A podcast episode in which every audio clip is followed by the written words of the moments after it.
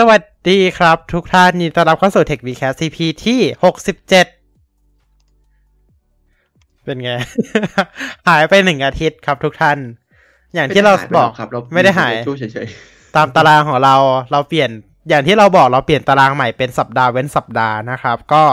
เพราะฉะนั้นอันนี้เราก็ถูกแล้วเนาะก็คือสัปดาห์นี้เราจะมาแล้วก็เราจะเจอกันอีกครั้งหนึ่งใน2สัปดาห์ก็คือสัปดาห์ที่28สิงหาคมถือว่าค่อนข้างไกลเลยทีเดียวค่อนข้างไกลสำหรับตัวของเนื้อหาเทคโนโลยีที่มันอัปเดตบ่อยมากนะครับโอเค Windows Insider Build เราจะมีทั้งหมด2 Build ที่ใน2สัปดาห์ที่ผ่านมาแน่นอนเราหายไป2สัปดาห์ใช่แน่นอนมันมีทั้งหมด2 Build ครับทุกท่านเอาเดฟก่อนละกันเนาะเดฟเนี่ยก็จะมี25174นะครับโอเคเราเริ่มที่25174กันก่อนโดย25174เนี่ยจะมีของใหม่เพิ่มขึ้นมา1อย่างนะครับก็คือ Game Pass Widget เป็น Widget ที่สำหรับชาว PC Game Pass โดยเฉพาะแล้วก็สำหรับชาว Xbox Game Pass นะครับก็จะมีเขียนไว้พวกเกมที่เพิ่งถูกเพิ่มเข้ามาใหม่แล้วก็เกมที่กำลังจะออกจาก Game Pass นะครับรวมถึงเกมที่เราเล่นบ่อยอะไรพวกนี้ด้วยใน PC Game Pass Library อันนี้ก็คือตัวของ Game Pass Widget แต่ว่าตัวเนี้ยยังปล่อยให้เฉพาะบางคนอยู่นะยังไม่ได้ปล่อยให้กับ Insider ทุกคนนะครับแล้วก็มีการเพิ่มตัวของ File Explorer Tab ตัวของเวลาเรากดเมาส์คลิกตรงกลางเนี่ยกด Looking เมาส์ตรงกลางเนี่ยก็จะทำการเปิดโฟลเดอร์นั้นในแท็บใหม่ใน Navigation Pane ได้นะครับแค่นี้นะครับสำหรับเพราะว่าเราไม่เอาบัคฟิกไงรอบนี้เราไม่เอาบัคฟิกโอเคอยากดูรายละเอียดเพิ่มเติมเรามีคลิปทำไว้หรือว่าไปอ่านจากบล็อกของทาง Windows Insider ได้นะครับโอเคต่อไปเป็น Dev Build 25179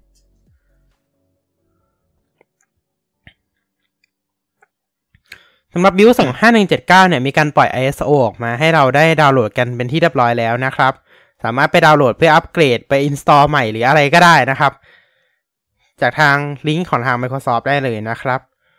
โอเคใน Build นี้ก็มีการปล่อย File Explorer Tabs แล้วก็ Navigation Update ให้กับ Windows Insider ทุกท่านใน Dev Channel นะครับก่อนหน้านี้ใน Build 25136ก็ปล่อยเฉพาะบางส่วนเนาะตอนนี้เขาปล่อยให้กับทุกคนแล้วใครที่อยากลองใช้งานก็สามารถลองใช้งานได้แล้วนะครับส่วนใครที่ไม่เจอเนี่ยให้ลองรีสตาร์ทเครื่องดูหรือว่าถ้าไม่เจออีกเนี่ยรีสตาร์ทเครื่องแล้วไม่เจอก็ให้ทางการให้ทำการส่งฟีดแบ็กนะครับในฟีดแบ็กฮับได้เลยแล้วก็จะมีในส่วนของ Spelling Dictionary ที่มีการอัปเดตใหม่เนาะแล้วก็อีกอย่างหนึ่งก็คือมีการปรับปรุงตัวของ Key Repeat Rate สำหรับตัวของ Touch Keyboard Layout ทั้ง Traditional แล้วก็ Default เลยนะครับตอนนี้อยู่ที่20 Key per Second โอเคประมาณนี้นะครับสำหรับ Insider ทั้ง2 Build นะครับใน Dev Channel ที่ปล่อยออกมาต่อไปเป็นเบต้ากับ Release Preview เบต้าอย่างเดียวขออภัยเบต้าอย่างเดียวแต่มี2 Build เบต้ามีแต่เบต้าแต่มี2 Build โอเค 226221.575 กับ 226222.575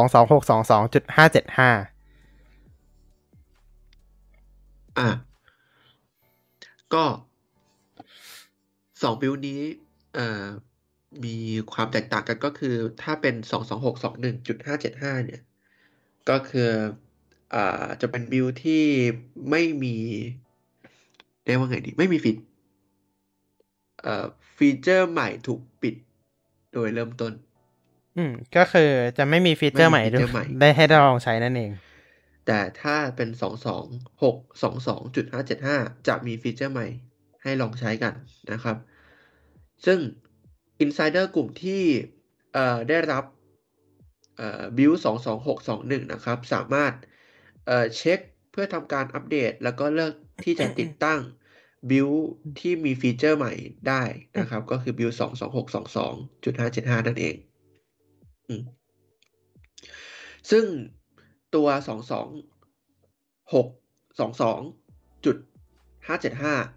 นะครับมีการปรับปรุงแค่1อย่างนะคือในเรื่องของ File Explorer นะครับก็คือที่พูดไปในบิวเดฟเมื่อกี้ละก็คือในบิวเดฟเมื่อกี้นี้ใช่ก็คือการกดที่การคลิกมาตรงกลางการกดคลิกตรงกลางใน Navigation Pane ของ File Explorer เพื่อทำการเปิดจะเปิดโฟลเดอร์นั้นในแท็บใหม่จะเปิดโฟลเดอร์นั้นในแท็บใหม่นะครับนั่นแหละครับอันเดียวกันเลยใช่อันที่เหลือจะเป็นบั๊กฟิกแหละนะครับส่วนอย่างที่บอก22621ไม่มีอะไรเนาะนอกจากบั๊กฟิกไม่ใช่ไม่มีอะไรโอเคนะครับก็ตอนนี้ใครใช้วิธี wipe to อะไรก็ใน Dev Channel ไม่ต้องใช้แล้วนะครับแต่ว่าในเบต้าก็ตามนั้นครับต้องใช้ wipe to vive ไม่ได้สอนวิธีนี้ไม่ได้สอนมันแต่มันเปิดได้ โอเคนี่ก็คือทั้งหมดของ Windows Insider ใน2สัปดาห์ที่ผ่าน2สัปดาห์นี้นะครับแน่นอนว่ามีอะไรอัปเดตกันเข้ามาเล็กน้อยสำหรับ Windows Insider เนาะก็ยังไงก็รอติดตามชมในสัปดาห์หน้าด้วยเราก็จะมีพูดคุยกันแบบเหมือนเดิมในบิวใหม่เหมือนเดิมนะครับแล้วก็มีคลิปใหม่ออกในช่อง IT Beta ด้วยนะครับสำหรับ Windows Insider ในเฉพาะ Dev Channel นะ พอเครื่องลงแต่ Dev Channel โอเคนะครับเรามาเข้าสู่หัวข้อหลักของเรากันเลยดีกว่าเนาะก็คือเรื่องของ Galaxy Unpack 2022นะฮะในเดือนสิงหาคม2022นะครับตอนนี้เนี่ย Galaxy Unpack ได้มีการเปิดตัว device ทั้งหมด4ตัว1 2 3 4ใช่4ตัวก็คือ Galaxy Z Flip 4 Galaxy Z Flip 4 Galaxy Watch 5แล้วก็ Galaxy Buds 2 Pro นะครับเอาล่ะเรามาเริ่มกันที่ตัวของ Galaxy Z Flip 4 ก่อน Galaxy Z Flip 4 ก็แน่นอนครับมีการปรับปรุงบางอย่างนะครับเช่นทำให้ตัวขอบเครื่องเนี่ยมันเหลี่ยมขึ้นคือมันบาดมือขึ้นนะครับเหมือน S22 เลยใช่ก็ดีไซน์ก็จะคล้ายๆกับ S22 มากยิ่งขึ้นเนาะแล้วก็อะไรนะเพิ่งไปลองมาทั้งคู่วันนี้ก็คือทำดีไซน์บาดมือนั่นเองดีไซน์บาดมือขึ้นใช่แน่นอนครับว่าเป็นการหน้าจอในเนี่ยยังคงเป็น Ultra Thin Glass นะครับก็คือเป็นกลาสติกกระจกผสมพลาสติกแบบบางๆนะครับหน้าจอด้านในเนี่ยมีขนาด 6.7 นิ้วนะครับแล้วก็หน้าจอ Cover เนี่ยก็คือหน้าจอด้านนอก 1.9 นิ้วนะครับ ในส่วนของหน้าจอทั้ง2ตัวนะครับจะใช้เป็น Dynamic AMOLED 2X นะครับเป็นเรียกได้ว่าเป็นอะไรนะเป็นจอรุ่นใหม่ล่าสุดของ Samsung ที่ใช้ในมือถือ CPU ตัวนี้แป๊บนึงนะเป็น Snapdragon 8 Plus ใช่ Snapdragon 8 Plus Gen 1 Gen 1ใช่ครับเป็น Snapdragon 8 Plus Gen 1เป็นชิป4นาโนเมตรใช่ไหมใช่เป็นชิป4นาโนเมตรนะครับก็ถือว่าเป็นแบบโทรศัพท์รุ่นแรกๆเลยเนาะที่ใช้4นาโนเมตรซึ่งดีไซน์เนี่ยเอาจริงๆจะคล้ายๆกับตัว Z Flip 3 เลยไม่ได้ต่างกันเยอะ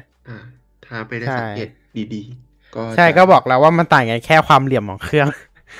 แล้วก็กระจกกระจกหลังจะด้านมั้ยใช่น่าจะนะจำไม่ค่อยได้แล้วมันจะด้านรู้สึก Z Flip 3 จะเงาใช่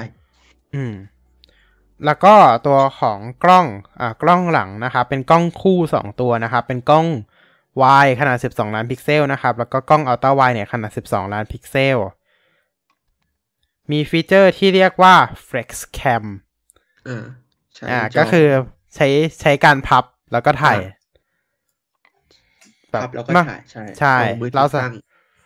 มือถือตั้งแล้วก็วางแล้วก็พับขึ้นมาถ่ายได้หรือว่าจะใช้อีกนะใช้เป็นแบบเหมือนเราถือกล้องวิดีโอก็ได้ก็คือพับให้มันเป็น90องศาแล้วเราก็ถือด้านล่างของมือถือแล้วก็ถือแบบกล้องวิดีโอแล้วก็ถ่ายไปก็ได้ครับมันเจ๋งตรงนี้นะชอบตรงนี้เลยแบบถ้ามันทำแบบได้ไม่เหมือนเครื่องอื่นดีอ่ะก็คือแบบ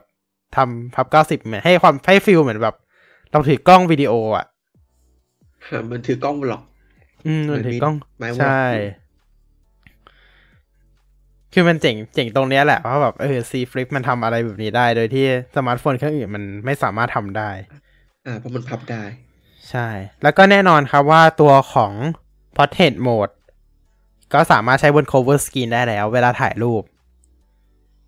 ด้วย Cover Screen จอเล็กเนี่ยสามารถทำได้หลากหลายมากขึ้นทั้งฟลิปไม่ว่าจะเป็นการใช้เลนทั้ง2ตัวทั้ง Ultra Wide แล้วก็เลน Wide การสลับไปถ่ายวิดีโอหรือว่าจะเป็นการสลับไปใช้ Portrait Mode ในการทำถ่ายหน้าชัดหลังเบลอรวมไปถึงการทำให้รูปเราเนี่ยคือปกติเวลาถ่ายบน Cover อ่ะจอมันจะเล็กแล้วมันก็จะตัดเฉพาะส่วนที่มันแบบทำให้ฟิตหน้าจอมาใช่ไหมแต่ว่าครั้งนี้เราสามารถทำให้มันไม่โดนครอปได้แล้วก็คือเราสามารถเล็งรูปที่ถูกต้องได้เลยอัตราส่วนที่ถูกต้องได้ดีครับฮะแล้วก็มีการเน้นเรื่องของโหมดถ่ายวิดีโอตอนกลางคืนด้วยนะมีการเพิ่มเทคโนโลยีเรื่องของการถ่ายในกลางคืนทั้ง OIS แล้วก็อะไรนะ VDI จำชื่อไม่ได้ VDIS มั้ง Video Image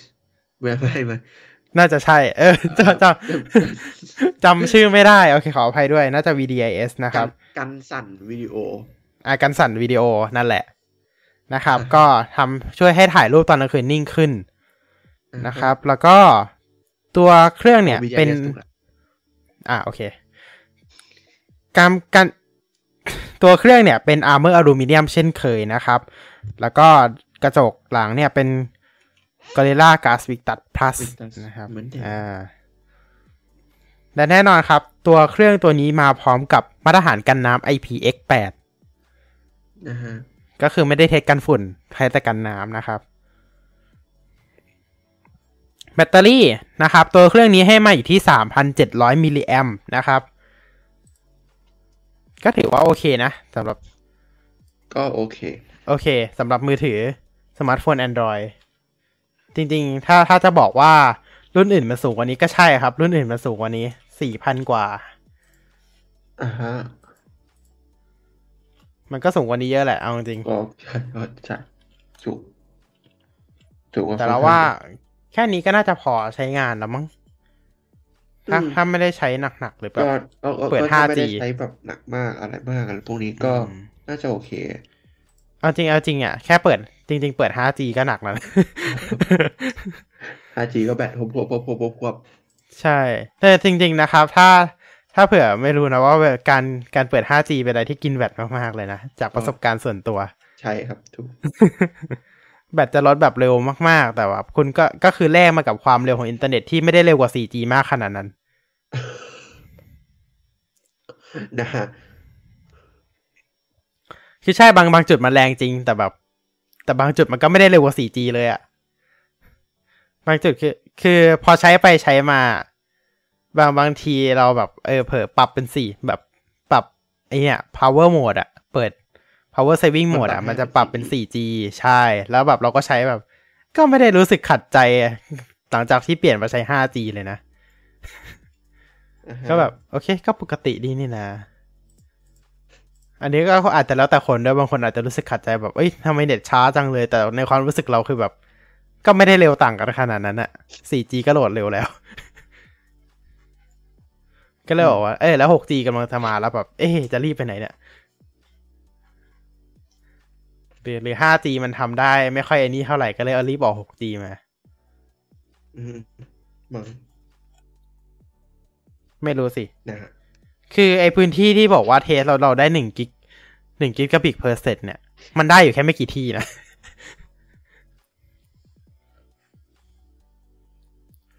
พื้นที่ส่วนใหญ่ในประเทศของเรายังเป็น 4G อยู่นะครับ อือฮึก็ได้บอกว่าแล้วถ้าเราเปิด 4G ไปก็โอเคมันก็ไม่ได้ต่างกันขนาดนั้นเซฟแบบก็เปิด 4G ไว้นะใช่ใช่จริงๆออกไปข้างนอกอ่ะหรือแบบอะไรแบบเนี้ยถ้าเกิดเราไม่ได้แบบว่ามี power bank พกไปอะไรแบบเนี้ยแนะนำเปิด 4G ดีกว่าเอ๊ะเรามาพูดท็อปิก 4G 5G ได้ไง เมื่อกี้ถึงไหนนะแบตเตอรี่แบตเตอรี่ถูกแบตเตอรี่ถูก 3,700 มิลลิแอมป์โอเคแล้วก็ที่เก็บความจุมีเลือก3ขนาดแรม8กิกทั้งหมดนะครับก็มี128กิก256กิกแล้วก็512กิกนะครับซึ่ง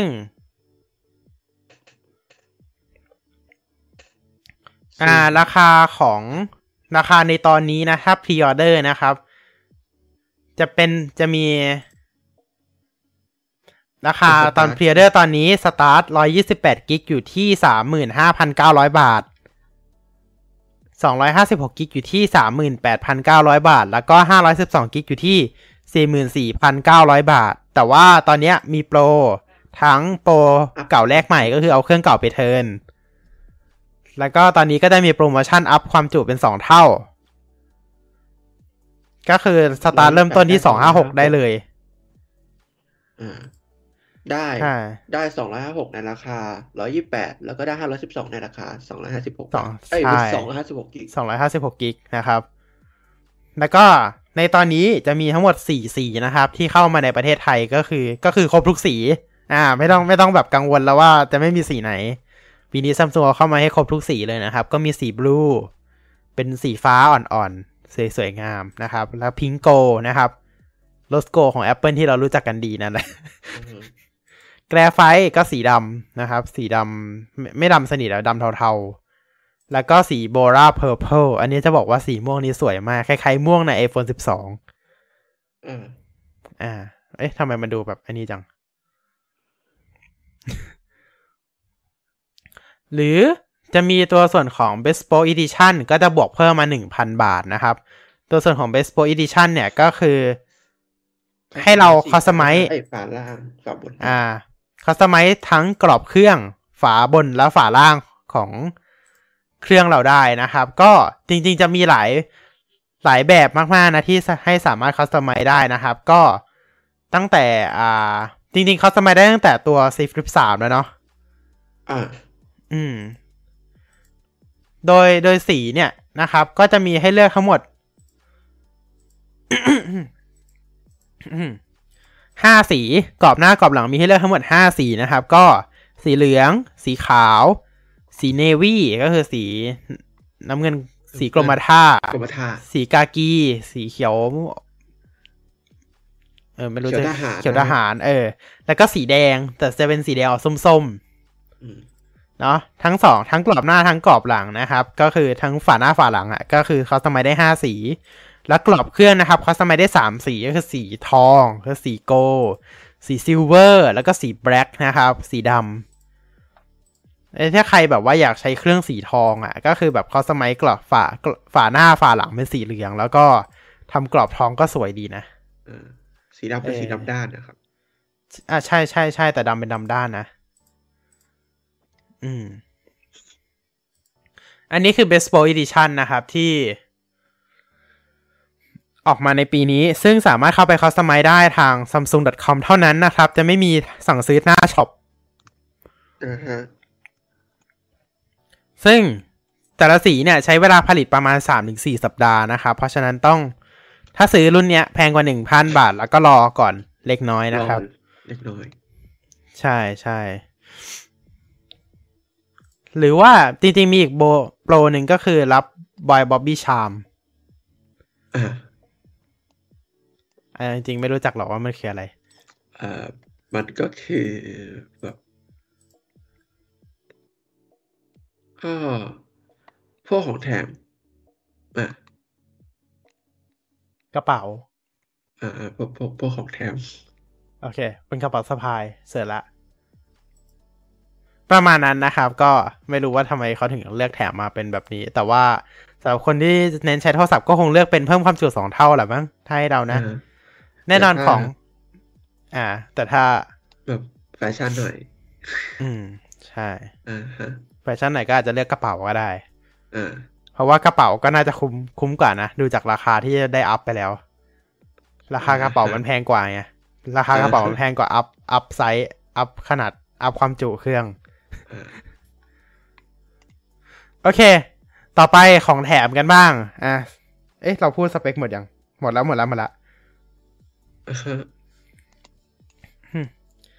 โอเคของแถมกันบ้างของแถมเนี่ยก็แน่นอนนะครับก็มีส่วนลดอันนี้เฉพาะช็อป Samsung นะ Official Samsung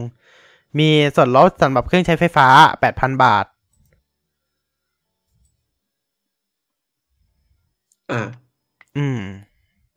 ก็คือใช้ลดเพิ่มเติมสำหรับเครื่องใช้ไฟฟ้าทั่วไปเนี่ย 3,000 แล้วก็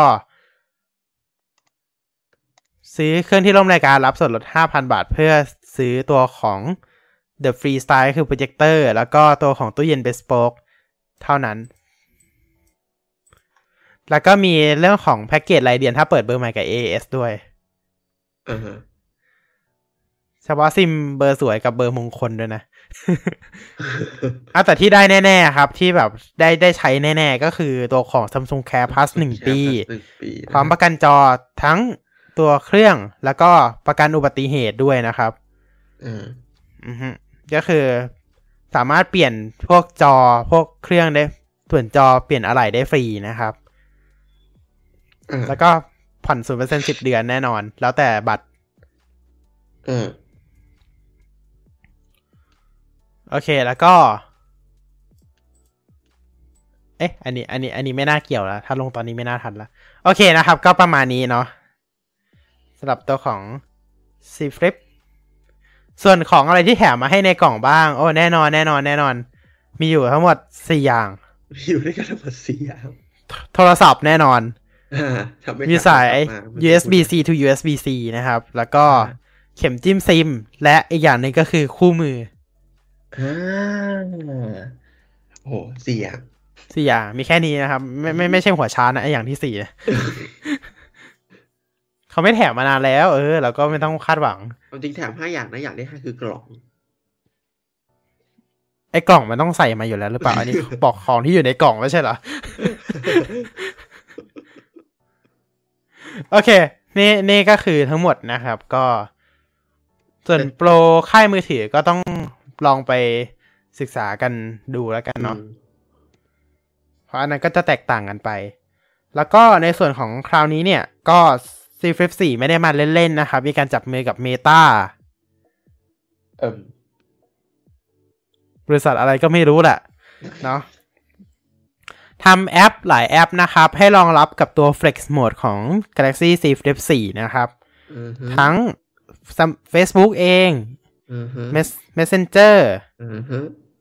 WhatsApp หรือว่า IG นะครับ โดยตัวส่งของ WhatsApp เนี่ยก็ Flex เวลาเปิด Flex Mode ก็จอบนก็จะเป็นวิดีโอคอลจอล่างก็จะเป็นรายละเอียดของมีตติ้งนั้นไม่ใช่มีตติ้งเดี๋ยววิดีโอคอลอันนั้นมีตติ้งนั้นมัน Discord โอเคแล้วก็ตัวของ IG นะครับเราสามารถใช้ Flex Mode ในการถ่าย Reels ได้นะครับถ่าย Reels ถ่าย IG Story นะครับก็คือตั้งไว้แล้วกดถ่ายแล้วก็หรืออะไรแบบเนี้ยเอียงเครื่องได้นะครับใช้จอบนเท่านั้นเนาะก็รองรับมากยิ่งขึ้นนะครับสำหรับ Flex Mode รวมถึงยังมีค่ายอื่นนะพวก Google Meet อะไรพวกนี้นะครับก็จะทำการรองรับ Flex Mode ด้วยนะครับโอเคประมาณนี้เราไปต่ออันที่เครื่องต่อไปเลยไหมหรือว่าเราจะสลับไปยัง accessory บ้างสลับไหม สลับดีไหมเนาะสลับดีกว่าโอเคเรามาพูดถึง accessory ที่เปิดตัวในงานของ Galaxy Unpack ครั้งนี้นะครับก็เหมือนเราไล่ตามงานเปิดตัวไงก็ไม่รู้ ครั้งนี้นะครับก็มีการเปิดตัวของ Galaxy Buds 2 Pro นะครับก็คือรุ่นอัปเกรดของ Galaxy Buds Pro แล้วก็ Buds 2 นะครับตัวของ Galaxy Buds 2 Pro เนี่ยก็ แน่นอนครับมีการรองรับตัวของ 24-bit audio นะครับครับ แล้วก็มีการเรียกได้ว่ามีการรับเสียงได้ทั้งหมด360องศาเป็น360องศา audio อ่ะเห็นนะSpecial ไหมประมาณนั้นประมาณนั้นนะครับแล้วก็จะมีตัวของ Advanced ANC นะครับก็คือ Active Noise Cancelling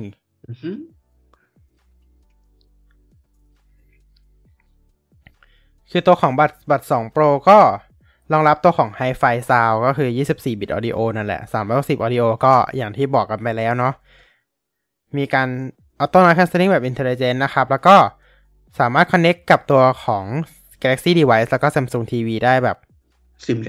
Seamless ก็คือแน่นอนก็เหมือนทุกวันนี้ที่ใช้กันอยู่เนาะว่า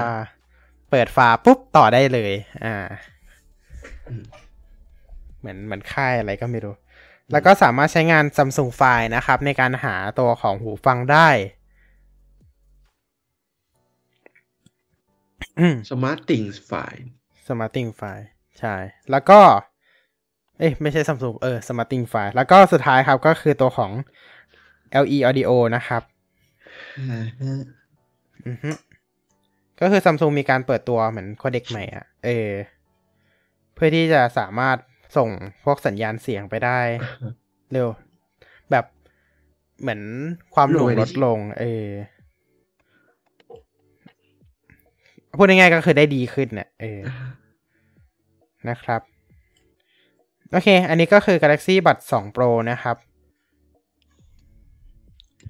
ตัวของ Galaxy Buds 2 Pro นะครับก็ตอนนี้มีให้เลือก3สีก็คือBora Purple Graphite แล้วก็สีไว้นะครับแล้วก็ถ้าซื้อตอนนี้เนี่ยจะได้รับเคสเป็นเคส Z Flip หมายถึงว่าเป็นเคสตัวกล่องใส่อ่ะแต่ว่าเป็น Z Flip เป็นรูปเป็นโมเดล Z Flip อ่ะอ๋อโอเคได้ละ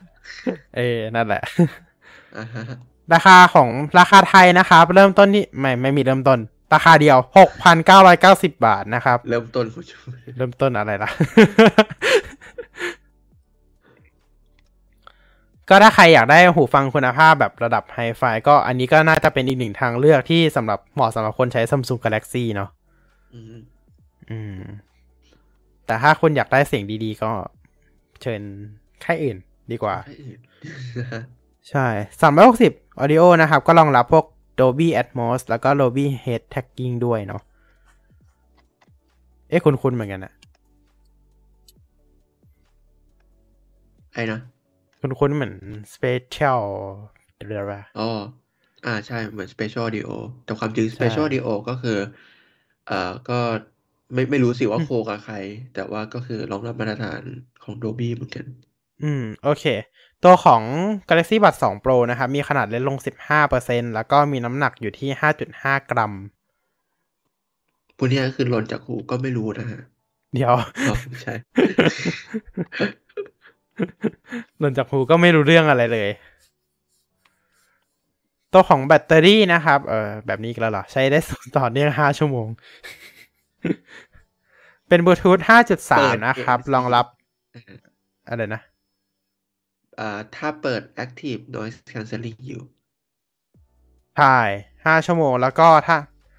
ได้สูงสุดเนี่ยคือใช้งานต่อเนื่องทั่วไปโดยที่ไม่ได้เปิด ANC อ่ะได้18ชั่วโมงนะครับรองรับ Bluetooth 5.3 นะครับรองรับตัวของ LE Audio ด้วยแต่ว่ามาทีหลังนะ18ชั่วโมงไม่ใช้ร่วมกับเคสโอเคไม่ใช้ร่วมกับเคสก็คือพวกเคสไอเนี่ยเคสชาร์จนะครับเพราะว่าเคสชาร์จมันเสียบปุ๊บมันก็ชาร์จเลยนะก็ชาร์จเราก็คงไม่ฟังเพลงตลอด18ชั่วโมงหรอกไหมมาราธอนฟัง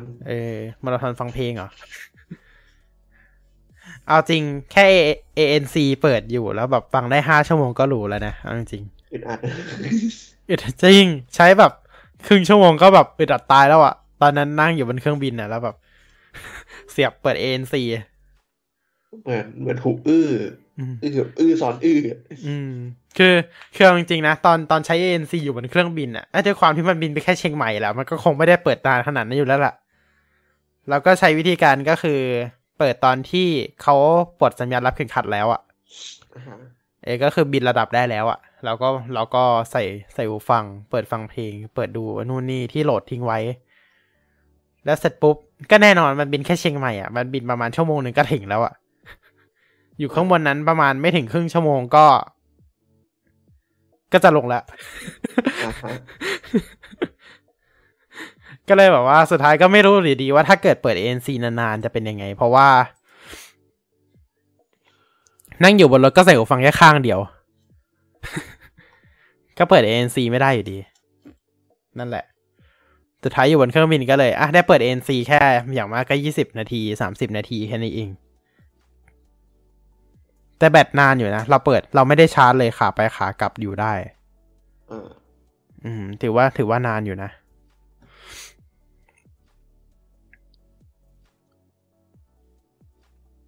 เอาจริงสีม่วงอ่ะมันไม่ใช่สีม่วงเดียวกับบัตร2ด้วยนะมันจะเป็นสีม่วงแบบม่วงสดกว่าบัตร2มันจะเป็นลาเวนเดอร์มันจะสีม่วงทึบมันไอ้นี่หน่อยๆอ๋อเปิด ANC ราคาไอชั่วโมงมันเท่ากับบัตร2เลยอ่ะก็คือ5ชั่วโมงแต่ว่าถ้าปิด ANC อยู่ได้8ชั่วโมงเนาะต่อเนื่องเหลือแล้วเอาจริงแค่นี้ก็เหลือละก็อย่างที่บอกว่าก็คงไม่มีใครใส่หูฟังทั้งวันหรอก8ชั่วโมงก็เยอะแล้วอ่ะแล้วแบบว่าอย่างน้อยเราก็แบบใช้แบบทีละชั่วโมง2ชั่วโมงอ่ะนั่งฟังไป2ชั่วโมง3ชั่วโมงอ่ะนั่งคุย Discord อ่ะมากสุด8ชั่วโมงอ่ะคุยกันให้นี่ไปเลยอ่ะ8ชั่วโมงก็น่าจะพอแล้วล่ะ แล้วก็ชาร์จต่อได้สูงสุดอีก18ชั่วโมงเลยนะแค่นี้ก็พอใจแล้วจริงๆอ่ะเรามาต่ออันที่ Galaxy Watch 5 ดีกว่าaccessory อีกอย่างหนึ่งของปีนี้ที่มีการเปิดตัวออกมาเนาะ Galaxy Watch 5 ใช่ Galaxy Watch 5 นะครับตัวของ Galaxy Watch 5 เนี่ยก็แน่นอนมีเรียกได้ว่าออกมาทั้งหมด2รุ่นนะครับในปีนี้ก็คือมี Watch 5 ธรรมดาแล้วก็ Watch 5 Pro นะครับและนอกจากนี้ก็ยังจะมี Watch 5 Bespoke Edition ด้วย ทุกอย่างนะเขาทำทุกอย่างจริงๆนะครับอ่ะเรามาดู Galaxy Watch 5 ก่อนเลยดีกว่านะครับในส่วนของ Galaxy Watch 5 เนี่ยเรียกได้ว่ามีการเป็นนาฬิกา Wear OS รุ่นที่2ของทาง Samsung เนาะรุ่นแรกคือ Watch 4 นะครับในปีนี้นะครับได้มีการอัปเดตตัวของ Bioactive Sensor ใหม่นะครับให้เรียกได้ว่าเป็นเซ็นเซอร์เดียวเนี่ยทำได้ทุกอย่างเลยตั้งแต่ PPG ECG BP BIA แล้วก็ SPO2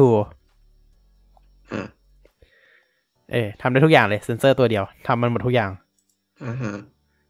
ก็เมื่อกี้อาจจะแบบเร็วไปเนาะก็คือ heart rate วัดอัตราการเต้นหัวใจวัดคลื่นไฟฟ้าหัวใจวิเคราะห์ BIA ก็คือพวกมวลกล้ามเนื้อไขมันแล้วก็สุดท้ายก็คือตัวของวัดออกซิเจนในเลือดแบบเซ็นเซอร์ตัวเดียวและแน่นอนว่าตัวของ รอบนี้เนี่ยก็มีการขยายตัวของเซ็นเซอร์ให้มีหน้าสัมผัสแบบสัมผัสกับตัวของข้อมือเรามากยิ่งขึ้นทำให้วัดได้แม่นยำมากขึ้นโอเคมาดูสเปคที่เหลือกันนะครับตัวของกรอบเฟรมเครื่องเนี่ยยังคงใช้เป็นอาร์เมอร์อลูมิเนียมบอดี้เหมือนเดิม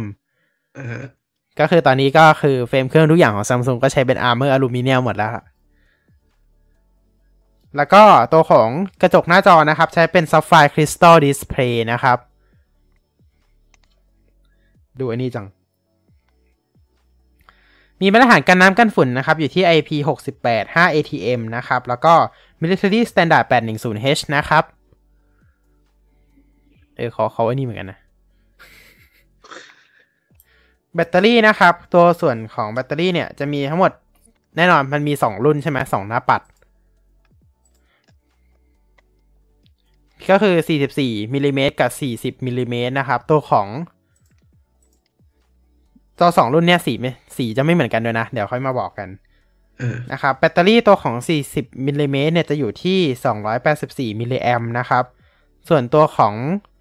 หน้าปัด44มิลลิเมตรเนี่ยจะอยู่ที่410มิลลิแอมป์นะครับ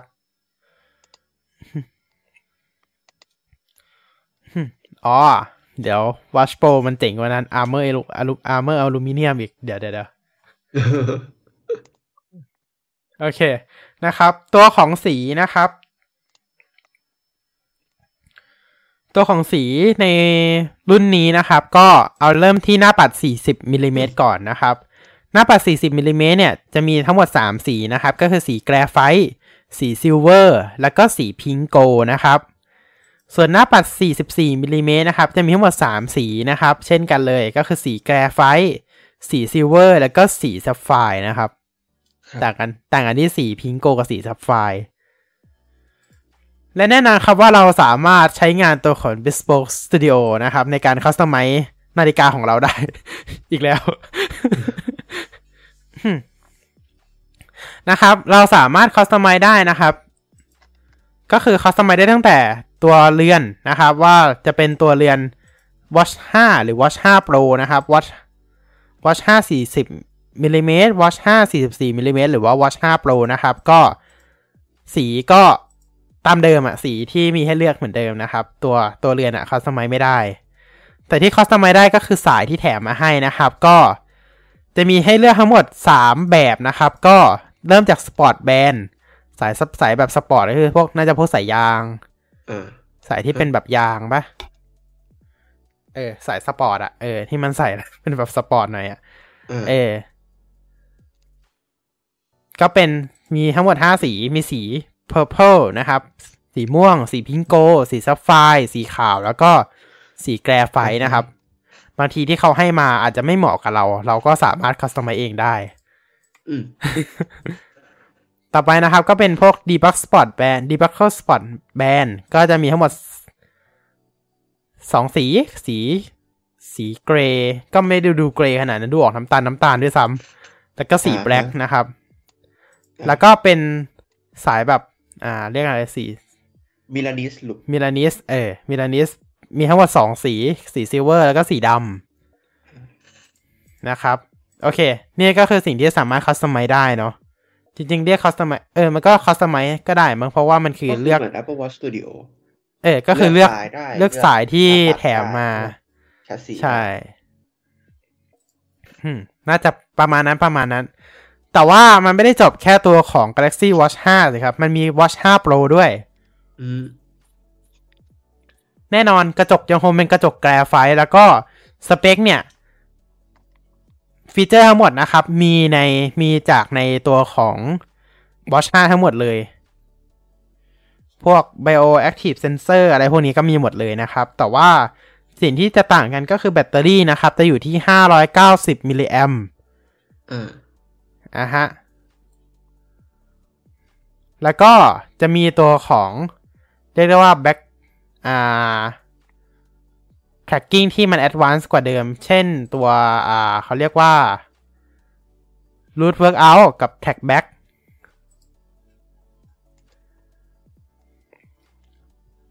อันนี้ไม่มั่นใจเหมือนกัน และแน่นอนว่าตัวเรือนตัวเนี้ยที่บอกว่ามันดีกว่า Armor อลูมิเนียมอ่ะก็คือมันใช้ตัวเรือนไทเทเนียมมันใช้ตัวเลนส์ไทเทเนียมนะครับแล้วก็ลืมบอกอย่างหนึ่งหน้าปัดก็คือหน้าปัด45มิลลิเมตรนะครับก็คือใหญ่มากเลยใหญ่กว่าใช่ก็คือเหมาะกับสายลุยมากกว่าด้วยอันนี้นะครับน้ำหนักเนี่ยต่างกันลิบลับเลยนะก็คือตัวของ Galaxy Watch 5 นะครับรุ่น40มิลลิเมตรจะอยู่ที่ 28.7 กรัม44มิลลิเมตรจะอยู่ที่ 33.5 กรัม ส่วน Galaxy Watch 5 Pro เนี่ยจะอยู่ที่ 46.5 กรัมถือว่าคือต่างกันริบลับเลยอ่ะ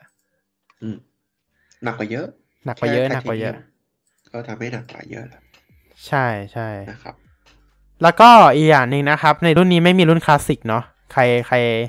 รชอบวงแหวนวงแหวนไม่มีแล้วใช่ไม่มีแล้วนะครับใช่มันจะเป็นวงแหวนแบบสัมผัสแทนนะครับสัมผัสเสียดายตรงนี้เหมือนกันนะเพราะว่าถ้าแบบผู้ใช้ที่ใช้มาตั้งแต่ Samsung Gear มันได้ฟีลมากกว่ามันจะได้ฟีลมากเลยนะเรื่องของการสัมผัสวงแหวนนะแต่ว่าเสียดายมากอันนี้เอกลักษณ์เลยนะสัมผัสวงแหวนเนี่ยใช่แต่ไม่เป็นไรยุคสมัยเปลี่ยนมันก็ต้องเปลี่ยนตามอ่ะเนาะ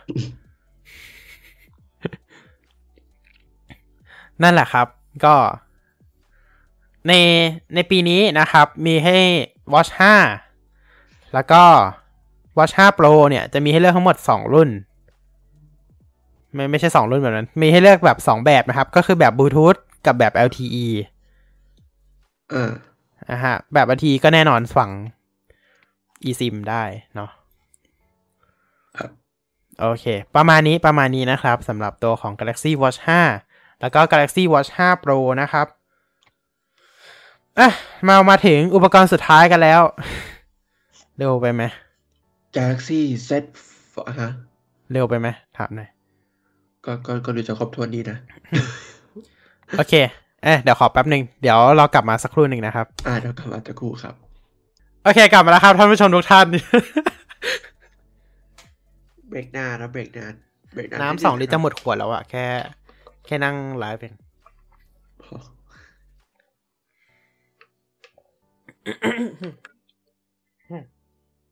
เอาเฮ้เสียงมันยังดีอยู่อย่าเพิ่งให้มันแย่ไปกว่านี้โอเคเรามาต่อที่อุปกรณ์สุดท้ายในงานนี้กันนะครับ Galaxy Z Flip 4 ครับสมดุลมากเลยครับทำไมอ่ะทักปุ๊บมาอันสุดท้ายเลย คือจะบอกว่าเราวางแผนดีไม่จริงๆเราวางแผนตามงานเขาเลย เราเรียนดีไว้ตามงานเลยยกเว้น Galaxy Watch 5 Pro แค่นั้นเอง Watch 5 Pro มันมาอันสุดท้ายไงแต่ว่าเราขยับเข้าไปอยู่กับ Galaxy Watch 5 เลยให้มันจับกูกันใช่จริงๆเราก็แทบจะเรียงตามงานเขาอยู่แล้ว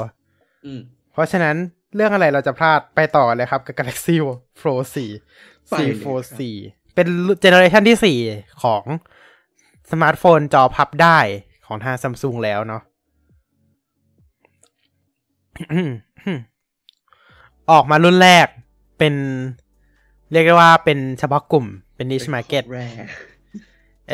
จำกัดพันเครื่องว่ะรอบแรกจำได้ในไทยจำกัดพันเครื่องแล้วคนกระแสตอบรับดีมากกว่าจะได้จับนะฮะก็คือโอ้แล้วใช่จำเครื่องจริงได้ไหมว่าจับต้องเป็นไงต้องมียามเฝ้าต้องอยู่ในกล่องต้องอยู่ในกล่องแบบเป็นแบบต้องขอเขาจับใช่ต้องขอเขาเข้าไปจับอ่ะตอน Galaxy Fold เครื่องแรกแบบเป็นแบบนั้นจริงๆใครไม่เคยลองสัมผัสเนาะแบบจะตั้งไม่ได้ตั้งอยู่ทุกช็อปด้วยปะตั้งอยู่เฉพาะบางช็อปใช่แล้วก็จะแบบว่าจะต้องมีกล่องอะคริลิกอะครับกล่องอะคริลิกใสอะปิดไว้อยู่ในกรณีที่มีใครมาจับใช่แล้วพอมาถึงแล้วเราอยากจับใช่ไหมเราต้องขอเขาแล้วเขาก็จะเปิดกล่องอะคริลิกให้เราจับแล้วเขาก็จะยืนเฝ้า อันนั้นคือ Galaxy Fold รุ่นแรกพอ Fold 4ก็ใครจะไปจับกันเรื่องของยูครับตอนไม่ตั้งแต่ Fold 2 แล้วนะFold 2ก็ตั้งแต่ตอน Fold 2ก็ตั้งเหมือนสมาร์ทโฟนธรรมดาแล้วก็คือเสียบทั่วไปแล้วก็ตั้งไว้ไม่แลพอเขารู้แล้วแหละว่าคนก็ไอ้นี่ไม่ได้ไอ้นี่มากก็ไม่ได้แบบ ไม่ได้เอาเล็บไปจิกจอหรืออะไรใช่คือเครื่องรุ่นแรกอ่ะเข้าใจว่าทุกคนยังไม่ชินจะมีการใช่ตอนเราจับเราก็แอบเกรงกลัวๆใช่ป่ะว่าแบบเฮ้ยเดี๋ยวเล็บเราจะไปจิกโดนจอหรือเปล่าเฮ้ยเดี๋ยวจอมันจะเป็นรอยหรือเปล่ามันจะมีอาการแบบนั้นอ่ะรุ่นปัจจุบันก็คือตอนนี้ทดสอบได้การเคาะเลยฮะอ๋อไม่มีรอยโอเคดีแล้วก็ตอนรุ่น2ปุ๊บเขาก็เปิดแล้วเพราะว่ามันใช้กลาสติกละมันใช้กลาสติกถูกมันก็เลยไม่ค่อยมีรอยละรอยก็น้อยลงแต่มันยังมีอยู่นะ ถ้าใครเอาเศษหินเศษอะไรแบบเนี้ยหรือแบบว่าเอากุญแจรถไปใส่พร้อมกับกุญแจรถมันก็ยังมีอยู่แหละแต่ถ้าคุณพับก่อนเก็บเข้ากระเป๋าไม่น่าโดนหรอกไม่น่าโดนเพราะกุญแจรถมันใหญ่อยู่นะกุญแจรถกุญแจบ้านเนี่ยมันใหญ่อยู่นะใช่เอากุญแจบ้านมันยังมีสิทธิ์โดนอยู่แต่กุญแจรถอ่ะมันใหญ่อยู่นะใหญ่มันใหญ่อะไรแบบเนี้ยอย่างน้อยคุณพับก่อนใส่กระเป๋าดีที่สุดนะครับ แล้วก็จนมาถึง Fold 3 รุ่นที่ 3 เนี่ยก็เริ่มมีมาตรฐานกันน้ำอันนี้คือเรื่องที่ดีมากเลยนะในมือถือจอพับได้ก็คือเป็นเรื่องที่แบบว่าเราไม่คิดว่าจะทำได้มาก่อนก็คือเรื่องการกันน้ำใช่เพราะว่ามือถือเราก็รู้อยู่ว่ามือถือเครื่องหนึ่งอ่ะมันต้องมีจอพาดอยู่ตรงกลางแล้วคอมโพเนนต์ที่เหลือจะอยู่สองฝั่งเพราะฉะนั้นมันต้องมีช่องระหว่างมันต้องมีแบบมันต้องมีช่องมันต้องมีอะไรอยู่แล้วถูกป่ะสุดท้าย Samsung ก็ทำให้เราเห็นได้ว่าเขาทำได้ว่าแบบเขากันน้ำเขาทำเพื่อรับมาตรฐานกันน้ำมาได้แต่อย่าหาทำเอาไปลงสระเอาไปลงอะไรนะครับมันเอาไว้เฉพาะกรณีฉุกเฉินนะเราไม่ได้ใช้ Galaxy X Cover นะครับที่จะเอาไปดำน้ำได้ที่เอาไปว่ายน้ำได้เราไม่ได้ใช้ Galaxy X Cover ซึ่งไม่มีขายผู้ใช้ทั่วไปด้วยครับอันนั้นเขาใช้ในอุตสาหกรรมนะครับเครื่องก็ไม่แตกอันนั้นอันนั้น military standard แต่อันนี้ไม่มีอันนี้แค่ IPX8 IPX8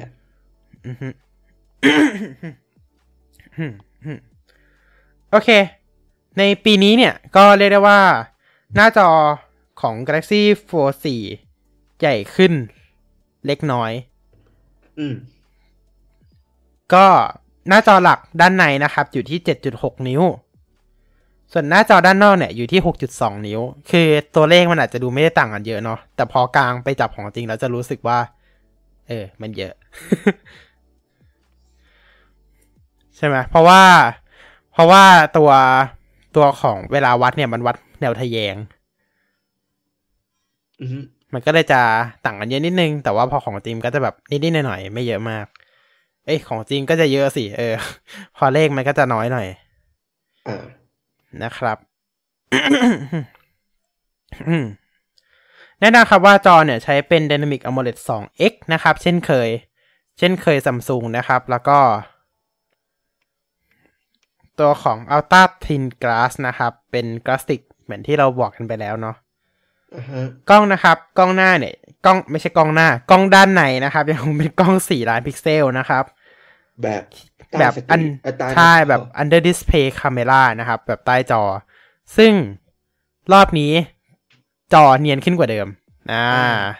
สำหรับกล้องใต้จอหน้าจอซ่อนเนียนขึ้นกว่าเดิมถือว่าเป็นการพัฒนาที่ดีนะครับชิปเซ็ตเนี่ยใช้เป็นแน่นอนครับว่า Snapdragon 8 Plus Gen 1 เหมือนเดิมต้องพูดชื่อเต็มไหม Snapdragon 8 Plus Gen 1ย่อ 8,000 ก็ได้ 8,000 Gen 1โอเคมาพร้อมกับตัวของ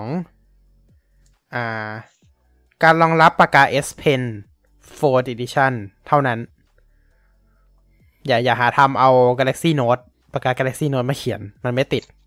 นอกจากไม่ติดแล้วจอจะเป็นรอยด้วยใช่จะเป็นรอยบุ๊ลงไปเลยเพราะฉะนั้นใช้ปากกา S Pen สำหรับ Galaxy 4 เท่านั้นนะครับหรือว่าจะเป็นปากกาแบบรุ่นผสมก็ได้นะที่มันจะมีสวิตช์สลับระหว่าง S Pen ธรรมดากับ S Pen 4 Edition นะครับ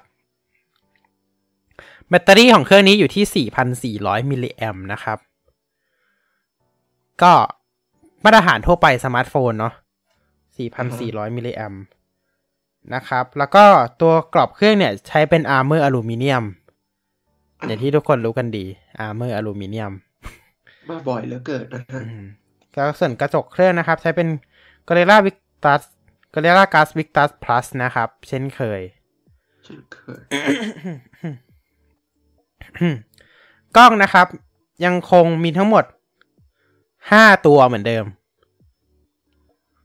อย่าถามว่าทำไมมันมีเยอะก็ไม่รู้ก็เขาใส่มาให้เยอะก็ใช้ไปเถอะก็มีทั้งหมด5ตัวนะครับมีกล้องด้านในอย่างที่เราบอกไปแล้ว4ล้านพิกเซลกล้องด้านหน้าก็คือ cover ปะด้านหน้า10ล้านพิกเซลแล้วกล้องด้านหลังนะครับเป็นกล้อง wide 50ล้านพิกเซลกล้อง ultra wide 12ล้านพิกเซลแล้วก็กล้องเทเล10ล้านพิกเซลซึ่งรองรับ optical zoom 3 เท่า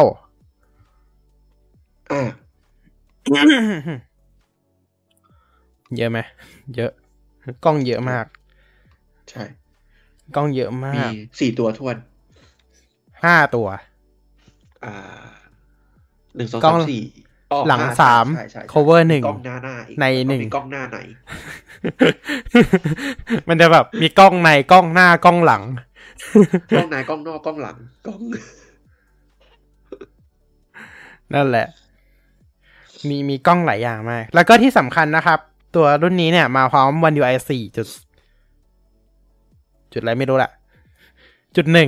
1พร้อมกับ Android 12L นะครับก็คือ Android ที่พัฒนาเพื่อหน้าจอใหญ่ใครจะได้ 12.1 ก็ได้แหละไม่มีปัญหาอะไรหรอกมันก็เพื่อนเดียวกันและแน่นอนครับว่า Samsung นะครับใช้ประโยชน์จากตัวของ Android 12L ได้ดีมากยิ่งขึ้นนะครับด้วยการใส่ Taskbar ลงมาให้ด้วยบนหน้าจอใหญ่แอปที่พินไว้อยู่ด้านล่างได้ใช่แอปที่พินไว้อยู่ด้านล่างตรงลันเชอร์ครับจะเด้งลงไปอยู่ที่ Taskbar ด้านล่างด้วยเวลาเราเปิดเข้าแอปต่างๆเพื่อที่จะสามารถสลับแอปได้อย่างรวดเร็วเหมือนเราใช้เดสก์ท็อปให้นึกถึงสเตทไม่ใช่ ไม่ขนาดนั้นไม่ขนาดนั้นนะครับและแน่นอนครับว่า multitasking ยังคงรองรับเหมือนเดิมนะครับก็คือ3สูงสุด3หน้าจอเหมือนเดิมตรงนี้ก็ยังคงเป็นเหมือนเดิมเลยเนาะแล้วก็ลืมบอกอีกอย่างนึงตัวบันพับมีการเปลี่ยนแบบใหม่นะครับมีการเปลี่ยนแบบบันพับใหม่แล้วก็ทำให้ตัวของเครื่องเนี่ยบางลงกว่าเดิมได้นะครับ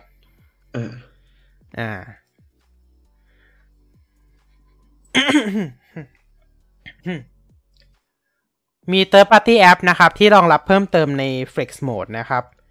พวก Google Duo อะไรพวกนี้นะครับมันเรียก Google Duo ได้อยู่ไหมพวก Microsoft Teams แล้วกันMicrosoft Teams แล้วก็ Google Meet คือจะเรียก Google Duo ก็แบบมันเปลี่ยนชื่อแล้วนี่นะใช่เป็น Meet มันเปลี่ยนชื่อเป็น Google Meet ละนะครับเปิดหน้าจอได้สูงสุด3หน้าจอนะครับพร้อมกันก็คือเลือกฝั่งใดฝั่งหนึ่งเป็น2หน้าจออีกฝั่งหนึ่งจะใช้ได้แค่จอเดียวนะครับรู้สึกว่าเมื่อกี้จริงๆตอนเพราะว่ามันมีจอลอยได้อีกหนึ่งใช่มันมีทั้งจอลอยแล้วก็จริงๆอ่ะมือถือธรรมดาถ้าคุณเปิดจอลอยมันเปิดได้4เลยนะเอาพื้นที่ที่ไหนประหยัดถามก่อนมือถือแค่มือถือธรรมดานะถ้าจอลอยอ่ะเปิดได้4เพราะว่ามีคนเคยทำแล้วไม่ใช่อะไรหรอก มันเปิดได้จริงๆเพราะฉะนั้นอันนี้อย่างที่บอกไปเลยว่าถ้ามันเปิดจอลอยมันก็เปิดเพิ่มได้ นะครับแล้วก็ลองยังใช้ Picture in Picture ได้ด้วยนะ State Manager ครับทำไมทำไม่ได้ไม่ใช่อย่าไปพูดถึงมันมากเขาบอกว่า VRAM ไม่พอไม่ใช่ M1 M1 ต้อง M1 M1 เราต้อง M1 ที่256ขึ้นไปด้วยนะใช่ก็ VRAM ไม่พอใช่ไม่งั้น VRAM ไม่พอ M1 64ใช้ไม่ได้เพราะจำได้ไหม M1 เหมือนกันแต่ว่า iPad Air 5 เบส64ใช้ State Manager ไม่ได้เพราะว่า VRAM ไม่พอเยี่ยมยอดVirtual RAM นะครับใครสงสัยโอเคเรามาดูในส่วนของราคากันดีกว่าสำหรับ Galaxy Fold 4นะครับไม่มี Bespoke Edition นะครับไม่มีราคามาสัจจัน เช่นนะครับก็มีทั้งหมด3ไซส์นะครับตอนนี้มีแค่โปรเดียวก็คือโปรอัพความจุ2เท่าไม่มีบ๊อบบี้ชาร์มนะฮะไม่มีมันไม่ได้เป็นสายแฟชั่นไงมันเป็นสายพรีเมียมมันเป็นโทรศัพท์สายพรีเมียมเพราะฉะนั้นมันก็เลยไม่มีนะครับก็ตอนนี้มีแค่โปรอัปเกรดความจุ2เท่าพร้อมกับ Samsung Care Plus 1 ปีนะครับความจุของตัวเครื่องมีให้เลือกทั้งหมด3ไซส์นะครับทั้งหมดเป็นแรม 12 กิกหมดเลยนี่แรมจะเท่ากับโน้ตบุ๊กอยู่แล้วนะนั่นน่ะสิ12 กิกคือตอนนี้โน้ตแหละ PC หลายคนจะเบสที่16 กิกใช่ไหมเชื่อว่าแบบนั้นมันจะเท่ากันแล้วเนี่ยแต่ PC บางคนอาจจะเบส8 กิกซึ่งเพราะฉะนั้นเกินแล้วเพราะฉะนั้นตอนนี้12 กิกนี่ถือว่าแรมเยอะกว่า PC บางเครื่องแล้วด้วยก็ไม่แปลกนะเพราะว่าเขาเน้น multitasking แล้วก็ใช้งานหลายหน้าจอเป็นแท็บเล็ตด้วยแบบกาวมาเป็นแท็บเล็ตได้แบบหน้าจอใหญ่ขึ้น 7.7 กว่านิ้วอีกนิดนึงก็เท่า iPad mini รุ่นเก่าแล้วอะใช่ไหม iPad mini รุ่นเก่า 7.9 อีกนิดนึงก็เท่ากันแล้วใช่ๆใช่เท่ากันเลย 7.9 นิ้วอันนี้ 7.6 นิ้วก็อีกแค่ประมาณ 0.3 นิ้วก็เท่ากันละใกล้เคียงเลยถือว่าดีแต่ว่าอัตราส่วนหน้าจอมันไม่เหมือนกันไงมันก็เลยอาจจะดูแบบอันนี้นิดนึงพออันนี้มันจะออกแบบสี่เหลี่ยมคล้ายๆสี่เหลี่ยมจัตุรัสแต่ไม่จัตุรัสนะคล้ายๆเฉยเรากลับมาที่เรื่องไซส์ขนาดก่อนความจุเนี่ยจะมีเลือก3ขนาดนะครับก็คือ256 GB 512 GB แล้วก็1 TB นะครับโดยราคาเริ่มต้นเนี่ยจะอยู่ที่256 GB เนี่ยจะอยู่ที่ 59,900 บาทนะครึ่งแสนแล้วอะเริ่มต้นก็เกินครึ่งแสนแล้ว60,000 นะฮะ 60,000 นะครับเริ่มต้นก็ 60,000 แล้วนะต่อไปนะครับที่512 กิกะไบต์นะครับราคาอยู่ที่ 65,900 บาทนะครับและสูงสุดอยู่ที่1เทราไบต์เนี่ย 75,900 บาทนะครับ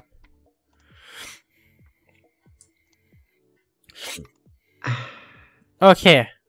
แล้วก็ตอนนี้นะครับมีทั้งหมด4สีนะครับก็คือมีสีเกรย์กรีนก็คือสีเทาไม่รู้ทำไมถึงตั้งเกรย์กรีนงงเหมือนกันเกรย์กรีนโอเคแล้วก็แฟนทอมแบ็คแฟนทอมแบ็คนี่สีคู่ใจพรีเมียมซัมซุงเลยนะเพราะว่าแฟนทอมเนี่ยมันสีอัลต้าก็มีเนาะรุ่นอัลต้าก็มีใช่ใช่แฟนทอมแบ็คแฟนทอมไวเราไม่ค่อยได้ยินชื่อนี้เท่าไหร่เพราะส่วนใหญ่จะอยู่ในรุ่นแพงแล้วก็ S10ไม่ S10 มันเป็นเซรามิกนี่นะ S20 Ultra S20 แล้วก็ S21 22 Ultra เป็นแฟนทอมนะครับแล้วก็สีเบจนะครับสีเบจนี่เหมาะสำหรับคนแบบชอบหรูๆหน่อยเป็นกรอบสีทองอะไรแบบนี้เนาะกรอบสีทองเครื่องสีเบจนะครับอันนี้สวยแล้วก็อีกสีหนึ่งนะครับที่ขายเฉพาะ samsung.com เท่านั้นก็คือสีเบอร์กันดีสีแดงใช่สีแดงเลือดหมูประมาณนั้นนะครับนั่นแหละก็คือ4สีที่มีขายนะครับและแน่นอนว่าสีเบอร์กันดี้เนี่ยใช้เวลาผลิต 3-4 สัปดาห์คือพิเศษนิดนึงนะครับก็รอนานนิดนึงแต่ว่าเบอร์กันดี้เนี่ยสวยมากชอบ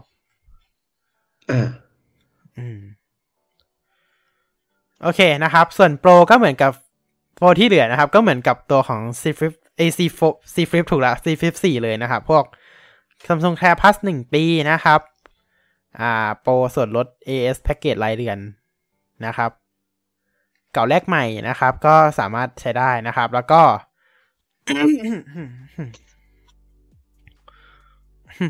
ประมาณนี้นะครับสำหรับตัวของ Galaxy Fold 4 นะครับคือเก่าแรกใหม่ไม่ได้รับแรกได้แค่ Samsung นะรับแรกของทุกค่ายเลยนะครับมีให้เลือกทั้งหมด8ค่ายเลยนะครับตั้งแต่ Samsung Apple Huawei Moto OnePlus Oppo Sony Vivo นะครับ แต่ Sony เราสูงสุดแค่ 1,500 เองนะอาจจะไม่คุ้มซะหน่อย นะครับก็ ตอนนี้โปรเก่าแรกใหม่นะครับก็ Samsung เองเนี่ยจะลดสูงสุดอยู่ที่ 24,000 บาทนะครับก็คือตัว S22 Ultra 512 GB บอกเลยไม่คุ้มหรอก ส่วน iPhone จะลดสูงสุดอยู่ที่ 38,000 บาทนะครับก็ไม่ใช่แค่ iPhone แบรนด์ Apple ทั้งหมดเลยตั้งแต่ iPhone iPad Pro iPad นะครับเขาให้ราคาเยอะนะเขาให้ราคาเยอะนะครับก็ราคาสูงสุดนะครับอยู่ที่ตัวของ iPhone 13 Pro Max นะครับรุ่น 1TB อยู่ที่ 38,000 บาทก็ไม่คุ้มอยู่ดีอ่ะก็ไม่คุ้มอยู่ดีเพราะว่าซื้อเครื่องใหม่ก็คือ 62,900 นะฮะใช่แต่เขาให้โปรแต่เขาให้ราคาสูงเขาให้ราคาสูงแต่ว่าแบบขายเพราะว่าอย่าง iPad Air 3 ได้ 5,500 iPad Air 3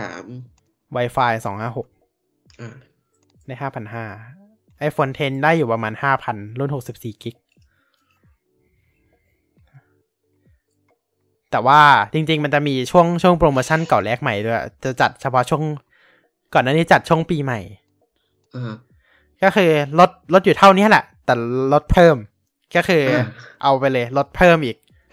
ไม่ว่าราคาเครื่องคุณจะเท่าไหร่ก็ตามแต่ลดเพิ่มอีก 3,000 ลดเพิ่มอีก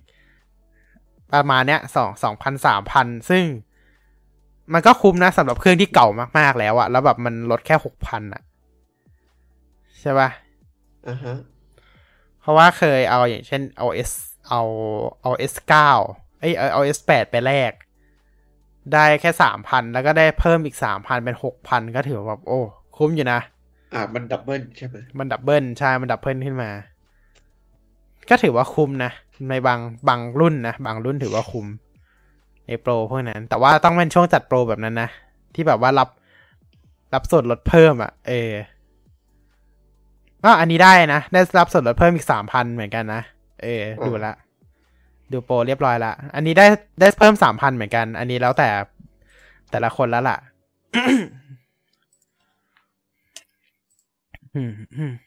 ถ้าใครมีมือถือ Samsung เก่าแบบเก่ามากๆอยู่ก็เอามาแลกได้นะครับแต่อย่างเราก็จะชอบสะสมมากกว่าเนาะ นะครับก็ประมาณนี้นะครับสำหรับตัวของ Galaxy Unpackจริงๆยังเหลืออีกนิดนึงสำหรับ Galaxy Unpack นะครับก็จะมีแอปใหม่ใน Wear OS ที่ประกาศในงานด้วยเอ๊ะทำไมประกาศในงานดีวะไม่รู้เหมือนกันนั่นสิ แอปใหม่นะครับถ้า Google นะครับได้ทำการประกาศนะครับในงาน Galaxy Unpack ประหลาดแต่ใช่นะครับเริ่มจาก SoundCloud นะครับ มีแอป SoundCloud บน Wear OS เป็นที่เรียบร้อยนะครับแล้วก็พวกแอปฟังเพลงอื่นๆนะครับก็เริ่มทยอยเปิดได้ใช้งานเริ่มทยอยแล้วเนาะในอนาคตนะครับเตรียมที่จะลงให้กับ Wear OS นะครับแต่ที่แน่ๆมี Spotify อยู่แล้วเนาะแล้วก็มี Apple Music ไม่รู้แต่น่าจะไม่มีแล้วก็มีการประกาศสำหรับตัวของ Google Assistant สำหรับ Galaxy Watch Series นะครับอันนี้ไม่แน่ใจว่า Galaxy Watch 4 ทำได้หรือเปล่านะอันนี้จำไม่ได้แต่ว่ามีการพูดถึงในงานนะครับแล้วก็มีการรองรับ Spotify ซึ่งตอนนี้ Samsung มันสามารถลิงก์ Samsung Account เข้า Spotify ได้เพื่อสมมติว่าเวลาเราเซตอัพเครื่องใหม่ด้วย Samsung Account เรามันก็จะใส่อิน Spotify ให้อัตโนมัติเลยก็คือลิงก์กับ Spotify ไปเลยแล้วก็สามารถใช้ Bixby แล้วก็เปิดผ่านตัวของ Galaxy Watch Galaxy Buds ได้เนาะ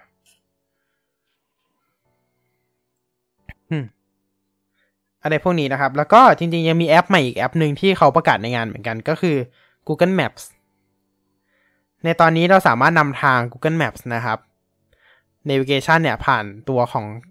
Galaxy Watch ได้เลยผ่านตัวของ Wear OS ได้เลยนะครับก็สามารถกด Navigation จากสมาร์ทวอทช์ของเราได้เลยเนาะไม่ต้องกดผ่านมือถืออีกต่อไปแล้วนะครับก็เหมาะกับรุ่น LTE ใช่เหมาะกับรุ่น LTE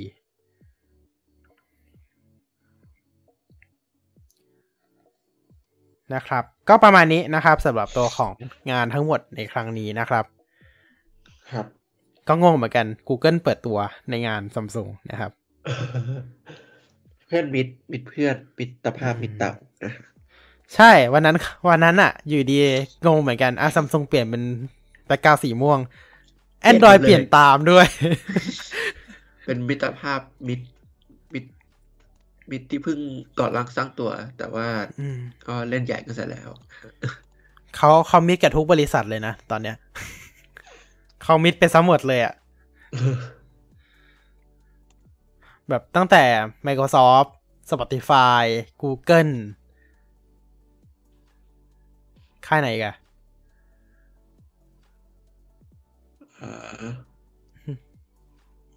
เมตาหลักๆประมาณนี้แหละที่เขาไปผูกมิตรด้วยแล้วก็ยังอยู่ทุกวันนี้เพราะว่า ขอไปนะครับ Link to Windows เนี่ยทุกวันนี้ก็คือฟีเจอร์หลายฟีเจอร์ก็ยังคงเป็น Exclusive Samsung กับ Surface Duo ไม่ว่าจะเป็นการแชร์แอปสกรีนนะครับจากมือถือของเรามาบน PC นะครับก็ยังคงเป็น Exclusive อยู่ก็คือมันผ่านมาหลายปีแล้วแหละแต่เขาก็ยังไม่ปรับให้เครื่องอื่นใช้ได้สักทีทั้งที่มันก็น่าจะทำได้แหละเพราะมันแค่ใช้ฟีเจอร์ Mirror Screen มาแต่เขาไม่ทำไงนั่นแหละก็อย่างที่เรารู้กันนะครับแล้วก็ Google ก็หลังๆก็เริ่มมีการเปิดบางอย่างให้ Samsung ก่อน Pixel อีกไม่รู้ว่าทำไม Google ถึงเลือกแบบนั้นนะครับ ผูกมิตรคิดเห็นยังไงกับสมาร์ทโฟนทั้ง2รุ่นแล้วก็อุปกรณ์แอคเซสซอรี่ก็เป็นเรียกว่าไงดี Z Flip กับ Z Fold ก็เป็นมือถือ2รุ่นที่ถ้าถามว่าตัวเองจะได้ซื้อมั้ยครับตอบก็คือคงไม่ได้ซื้ออยู่แล้วแต่ว่าถือว่าเราต้องชื่นชม Samsung นะว่าแบบเป็นค่ายเดียวเลยมั้งที่แบบขยันเปิดตัวซีรีส์หน้าจอพับได้ต่อเนื่องกันประมาณ 4 ปี 3-4 ปีใช่เอาจริงในช่วงเดียวกันกับงานเปิดตัวเนี่ยก็จะมีของ Xiaomi อีกเจ้าหนึ่งนะมีต้องพูดยังไงดีเป็นแบรนด์เดียวที่แบบนำไอ้เครื่องสมาร์ทโฟนจอพับได้เนี่ยไปสู่แบบสู่ตลาดโลกอ่ะใช่ๆเป็นผู้นำสมาร์ทโฟนจอพับได้จริงๆเนี่ยใช่ปะเขาก็จะเน้นตลาดจีนใช่ๆคือหัวเว่ยมาพร้อมกับ Samsung เลยนะตอนแรกแต่ Samsung เปิดสู่ตลาดโลกได้ก่อนเพราะหัวเว่ยเน้นทำตลาดจีนเพราะว่าก็ด้วยเรื่อง internal เรื่อง Google แล้วพวกนี้ก็อาจจะขายจีนเดียวก็น่าจะโอเคกว่าแล้วก็ตัวของรุ่นพับได้รุ่นแรกของ Huawei มันเป็นพับแบบจอนอกเป็นจอนอกเป็นจอแบบกลางออกธรรมดาเนาะแล้วก็เปิดตัวจอพับในมาแล้วก็คือแยกพับนอกกับพับในใช่เอาจริงเราว่าพับในอ่ะหน้าจอสิ่งเสียน้อยกว่าพับนอกอีกนะใช่ใช่หน้าจอเสียน้อยกว่าพับนอกอ่ะเสียง่ายมากเลยนะหน้าจอถลอกก็ถลอกไปเลยใช่แล้วก็Xiaomi บอกนิดนึงแล้วกัน Xiaomi เนี่ยมีการเปิดตัวของ Xiaomi Mix Fold 2มาเหมือนกันแต่ว่าเครื่องเนี่ยบางกว่า Galaxy Fold เยอะมากก็คือบางแค่ 5.2 มิลลิเมตรถ้ากลางตอนกลางจอใช่ส่วนพับเนี่ยจะอยู่ที่ 11.2 นะครับแต่ถามก็ที่มันดีกว่าก็ตรงอัตราส่วนหน้าจอ Cover เนี่ยที่มันเหมือนสมาร์ทโฟนทั่วไป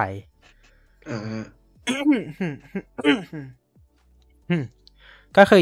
21:9 นะครับเป็นใช้จอ Super AMOLED นะ Super AMOLED นะ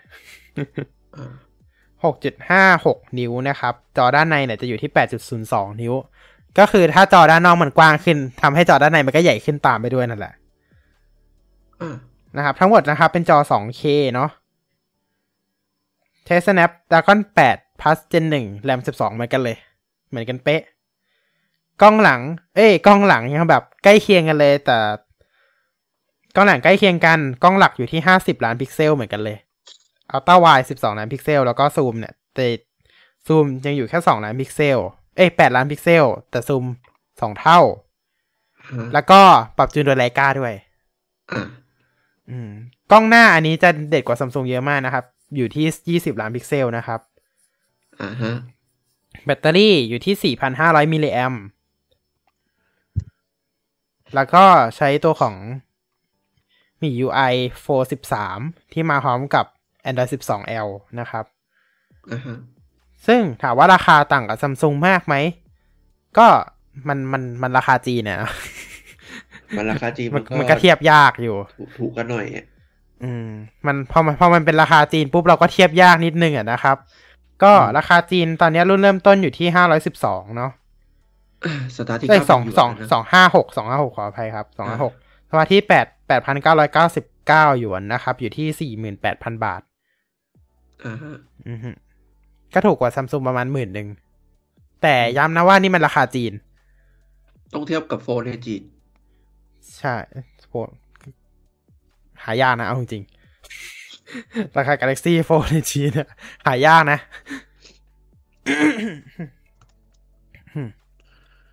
นั่นแหละครับแต่ว่าบังเอิญว่ามันเป็นบันพับแบบไมโครวอเตอร์ดรอปก็คือมันเป็นบันพับแบบว่าจะย่อจะเก็บทำให้มันเรียบเนียนแบบไร้รอยต่อแต่ของ Samsung ยังเห็นรอยต่อเพราะว่ามันทำแบบ water drop ไม่ได้คือสาเหตุที่ Samsung ยังทำแบบ water drop แล้วทำให้มันเนียนไม่ได้ก็คือกันน้ำแค่นั้นเลยแค่นั้นจริงๆก็คือแบบว่าถ้ากันน้ำอ่ะมันไม่สามารถทำให้มัน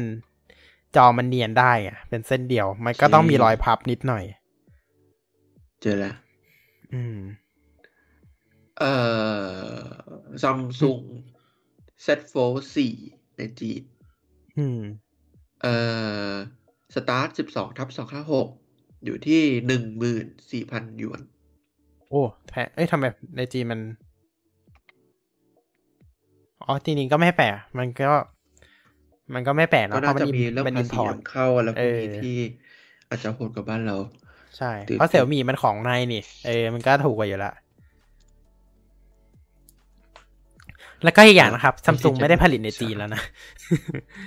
ใช่ Samsung ไม่ได้ผลิตในจีนแล้วเป็นแบรนด์มือถือไม่กี่แบรนด์ป่ะที่ไม่ได้ผลิตในจีนเลยผลิตในไหนนะเวียดนามหรือหลักๆในเวียดนามอินเดียเนาะหลักๆจะเป็นเวียดนามอินเดียแล้วก็อาจจะมีไทยป่ะนิดหน่อยจำไม่ได้แล้วว่าประเทศอะไรบ้างแต่ไม่มีจีนแล้วเพราะว่าข่าวล่าสุดคือSamsung ปิดโรงงานไปแล้วจริงๆตอนช่วงโควิดอ่ะหลายประเทศก็ทยอยเอาโรงงานออกจากจีนนะเพราะว่าด้วยมาตรการของด้วยมาตรการของจีนใช่ ด้วยมาตรการล็อกดาวน์ของจีนใช่ตอนช่วงโควิดมาตรการกดดันของสหรัฐใช่หลายประเทศก็เลยจริงๆ Samsung ออกเพราะว่าเศรษฐกิจของตัวเองนั่นแหละก็คือเรื่องเงินของตัวเองก็เห็นในจีนมันไม่ค่อยไอ้นี่เท่าไหร่อยู่แล้วของ Samsung อ่ะ not quite boom Samsung มันไม่ค่อยขายนั่นมันขายในจีนไม่ค่อยได้อยู่แล้วอ่ะนะเขาก็เลยแบบออกมาทำข้างนอกเลยดีกว่า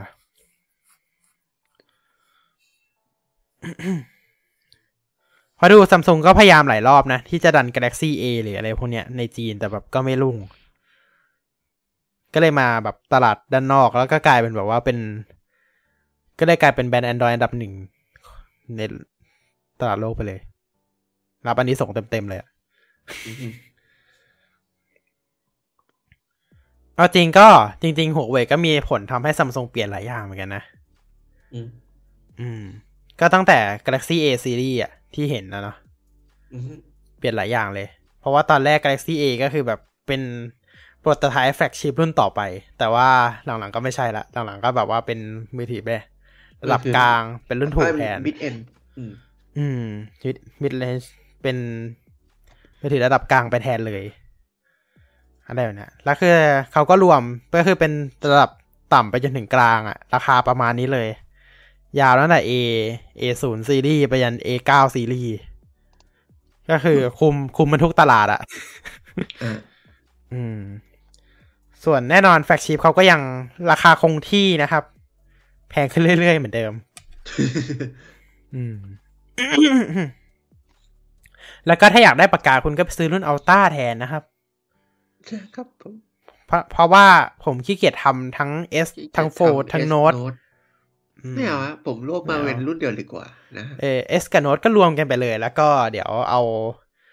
Note ไปเป็นอัลต้าแล้วกันNote ไปเป็นอัลต้าแล้วก็ตรงกลางมันจะเหลือช่องก็พับได้ไงจริงๆเหตุผลที่รวมโน้ตเข้าไปผมก็น่าจะโทรศัพท์พับได้เนี่ยแหละ เพราะว่าถ้า Samsung คิดจะดันโทรศัพท์พับได้จริงๆจังๆอ่ะสล็อตหนึ่งมันไม่มีสล็อตว่างไงแล้วสล็อตที่เหมาะสมกับการรวมมากที่สุดก็คือ S กับ Note เนี่ยแหละใช่ป่ะล่ะใช่มันคือสล็อตที่เหมาะสมที่สุดเลยอ่ะสุดท้ายเขาก็เลยรวมตำนานโน้ตก็เลยจบที่โน้ต20นะครับ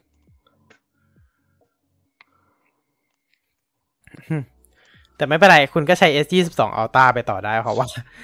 มันก็เหมือนโน้ตแหละมันคือโน้ต20โน้ต22ถ้าพูดตรงๆก็คือโน้ต22เพราะว่ามันมีช่องเสียบปากกาด้วยมันมีปากกาแถมมาด้วยเรียบแบบโน้ตเลยเหมือนกันเลยแบบโน้ตเลยเลยแบบว่ายังไงมันก็ดูโน้ตอยู่แล้วก็จัดไปสิครับจัดไปดีครับโน้ตเพียงแต่ว่าราคามันก็คือระดับท็อปเทียร์นะคือปกติโน้ตมันก็เหมือนแฟลกชิพทั่วไปใช่ไหมก็มีตั้งแต่ราคาต่ำไปจนสูงแต่อันนี้มันคือมันสูงเลยอันนี้ the best of the best มันท็อปไปเลยไงกลายเป็นว่ามันประกาศกลายเป็นของพรีเมียมไปเลยก็ไม่เป็นไรหรอกเนาะเพราะว่าทำไม Samsung ไม่ทำบ้างเนาะแยกขายปากกาโมเดลไอเดียนี่คุณจริงๆเคยทำนะตอน S21 Ultra แต่แบบว่าทำไมเขาไม่ทำกับทุกรุ่นแบบนี้วะเหมือนบริษัทนึงอ่ะที่เขาแยกขายปากกาแต่ไม่ได้ในโทรศัพท์นะเป็นในแท็บเล็ตไม่รู้แหละค่ายอะไรก็ไม่รู้จำไม่ได้จะไปได้เหมือนกันจริงๆใน Watch 5 เราลืมบอกอีกเรื่องหนึ่งนะมันจะมีสิ่งที่เขาเรียกว่าวัดอุณหภูมิร่างกาย Infrared Temperature Sensor นะครับสามารถวัดอุณหภูมิร่างกายเราได้ด้วยและช่วยในการจับการนอนด้วยไม่รู้เหมือนกันนะฮะว่าถ้าไม่มีโควิดเนี่ยจะทำไหมนั่นสิอาจจะทำก็ได้นะเพราะรู้สึกว่า Galaxy Watch นี่เซนเซอร์มันมหาศาลมากเลยอ่ะมันแบบโอ้เหมือนตันแบบเอาอะไรดี ECG ก็ไม่ใช่ตัน ECG ก็มีแล้วฮาร์ทเรทก็มีแล้วทำอะไรดีนะไม่ใช่มีเยอะดิตามถูกแหละแบบวัดออกซิเจนก็มีแล้วแบบเราจะเพิ่มแบบวัดอุณหภูมิไปซะหน่อยก็ดีนะตอนวัด4ไงไม่รู้จะทำอะไรดีใส่งั้นวัดดัชนีมวลกายแล้วกันใส่ body mass index แล้วกันแล้วก็ Watch 5ไม่รู้จะใส่อะไรแล้วรู้แล้ว ECG ก็มีแล้ว heart rate ก็มีมีครบทุกอย่างแล้วเซนเซอร์มีสแกนเบย์ลบแล้วทำอะไรเหลืออันนึงยังไม่ได้วัดอุณหภูมิเดี๋ยวนะมันเป็นอย่างนี้ป่ะเอาฮาร์ทเรทใส่เข้ามาก่อนเสร็จแล้วตามด้วย ECG ต่อมาตามด้วยบอดออกซิเจนแล้วก็ BMI เสร็จแล้วก็จบท้ายด้วยวัดอุณหภูมิร่างกาย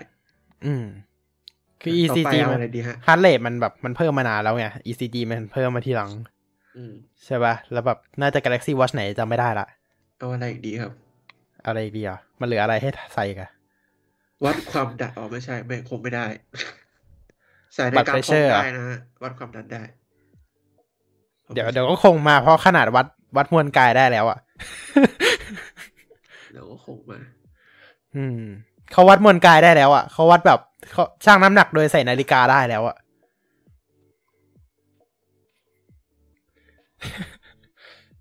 อีกไม่นานก็คงมาแล้วล่ะเพราะถ้าถามว่าในแอป Samsung Health มันยังเหลืออะไรอีกใช่ไหมที่ยังวัดไม่ได้อ่ะบัตรเพรสเชอร์มันมีบัตรกลูโคสกับบัตรเพรสเชอร์พ เพราะว่าตอนนี้มันวัดได้แค่ ECG กับheart rate เนาะมันยังเหลือblood pressure กับblood น้ำตาลในเลือดใช่กับblood glucose แต่เดี๋ยวนะมันจะวัดยังไงนั่นน่ะสิไม่รู้นะครับไม่รู้แต่เดี๋ยวเขาก็ทำมาเขาทำได้ค่ะเขาทำได้แบบอะไรนะแล้วก็สุดท้ายก็คือพอเริ่มเยอะๆมันกินที่รวมมันเป็นอันเดียวรวมเป็นอันเดียวใช่เป็นอันนี้อะไรนะ Bioactive Sensor รวมมันเข้าเป็นอันเดียวซะเลยจบแล้วแบบเพิ่มอุณหภูมิเดี๋ยวปีหน้าอุณหภูมิยัดเข้าไปใส่แล้วก็เดี๋ยว ก็เพิ่มเซ็นเซอร์ใหม่เข้ามาอีก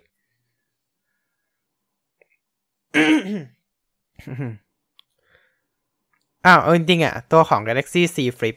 เรามองว่ามันเป็นโทรศัพท์สายแฟชั่นหรือเปล่าณตอนนี้นะใช่ก็เห็นเพราะว่าแอคเซสซอรี่หลายอย่างนะทำออกมาน่ารักตอน Z Flip 3มันจะมีเคสติดสติ๊กเกอร์ด้วยทำออกมาดูน่ารักสดใสโทรศัพท์ตลับแป้งตลับ นั่นแหละมันดูแบบเป็นโทรศัพท์แฟชั่นมีการคัสตอมไมซ์สีได้ให้แบบเข้ากับตัวเรามันดูแบบเป็นสายแฟชั่นมากๆแล้วก็มีการทำโปรโมชั่นแถมกระเป๋าแฟชั่นด้วยแล้วก็ที่สำคัญดูฟีเจอร์ที่ออกมาแต่ละอย่างดิเหมาะกับสายวล็อกเหมาะกับสาย TikTok Reels IG อะไรพวกเนี้ยมันดูเหมาะกับสายพวกนี้มากเลยนะเอาจริง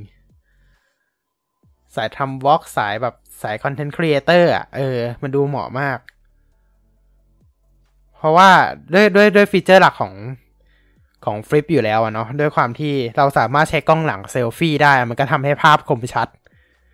อยู่แล้วด้วยกล้องหลังสมาร์ทโฟนของเราที่มันดีกว่ากล้องหน้าอยู่แล้วแล้วก็ที่สำคัญคือมันสามารถตั้งแล้วก็ถ่ายพวก TikTok พวกอะไรพวกนี้ได้เลยถูกปะล่ะโดยที่เราไม่ต้องใช้ขาตั้งกล้องปกติเวลาเราสมมติว่าเราจะตั้งถ่ายตัวเองเราก็จะต้องหาขาตั้งกล้องหรือแบบใช้เคสมือถือที่มันแบบมีขาตั้งใช่ปะแต่นี่ไม่ต้องเราแค่พับฝามือถือขึ้นมาเราก็ถ่ายได้เลยถือว่าเป็นอะไรที่ดีมากๆเลยนะแล้วเราว่าเหมือนเขาออกแบบตัวของ Z Flip 4 ให้มันเข้ากับทางนี้เข้ากับสายยุควัยรุ่นอะไรแบบนี้มากๆเป็นสายแฟชั่นสายวัยรุ่นสายคอนเทนต์ครีเอเตอร์อะไรพวกเนี้ยเรียกว่าเหมาะมาก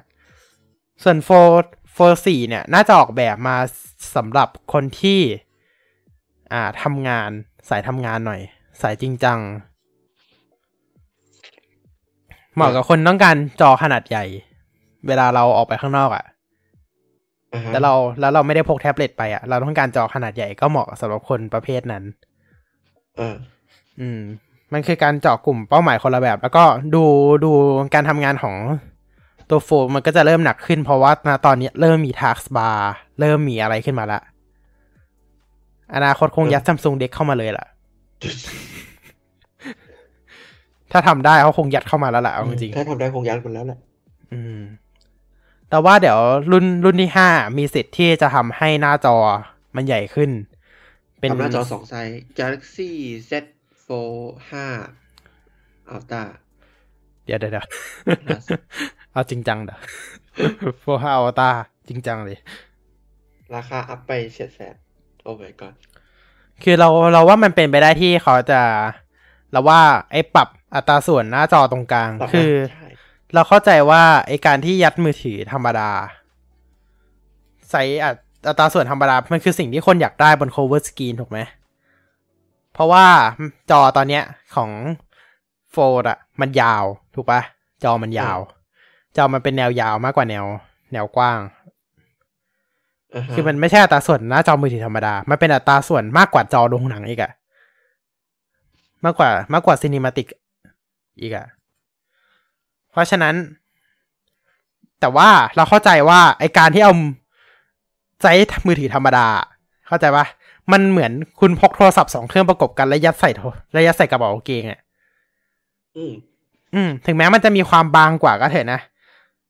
แต่มันคล้ายๆแบบนั้นจริงๆอ่ะคือมันก็ยังหนาอยู่นะมันก็ยังหนาคืออันนี้มันก็หนาแหละแต่ด้วยความที่ว่าเขาทำเครื่องให้มันแคบลงอ่ะมันก็อาจจะพอยัดใส่กระเป๋ากางเกงบางประเภทได้แต่พอมันใหญ่กว่าปุ๊บแล้วมันเหมือนคุณยัด2เครื่องเข้าไปอ่ะมันก็จะยิ่งไอ้นี่ไงได้อย่างคือทำไมมันถึงไม่เหมือนเจ้าอื่นเพราะว่าบานพับ Samsung มันไม่เหมือนเจ้าอื่นด้วย เขาทำบานพับกันน้ำอ่ะนะต้องเข้าใจเขาหน่อยแล้วก็บานพับที่แบบว่าเขาพยายามทำให้มันแบบมั่นใจว่าแบบมันจะแข็งแรงมากๆอ่ะในการที่เปิดแล้วมันจะแบบเปิดปิดได้หลายๆรอบอ่ะดูเขาโชว์ดิที่งานอ่ะเอาเครื่องมาตั้งเปิดปิดอะโทรศัพท์ ส่วน Galaxy Buds 2ก็คือรุ่น Pro อ่ะก็อย่างที่บอกก็มันคือ Buds 2 Pro อ่ะเนาะ ก็เรียกได้ว่าดีขึ้นสำหรับคนแบบสาย Ecosystem ของ Galaxy อยู่แล้วแล้วก็เหมาะสำหรับคนที่อยากได้ฟีเจอร์เพิ่มแบบไม่ได้อยากซื้อแบรนด์อื่นอะแต่แบบอยากให้ Galaxy Buds มันดีขึ้นและนี่ก็เป็นอีกหนึ่งทางเลือกที่เราจะได้รับฟังเสียงคุณภาพดีผ่าน True Wireless ของทาง Samsung เองเพราะว่ารองรับ 24-bit Audio Hi-Fi แล้ว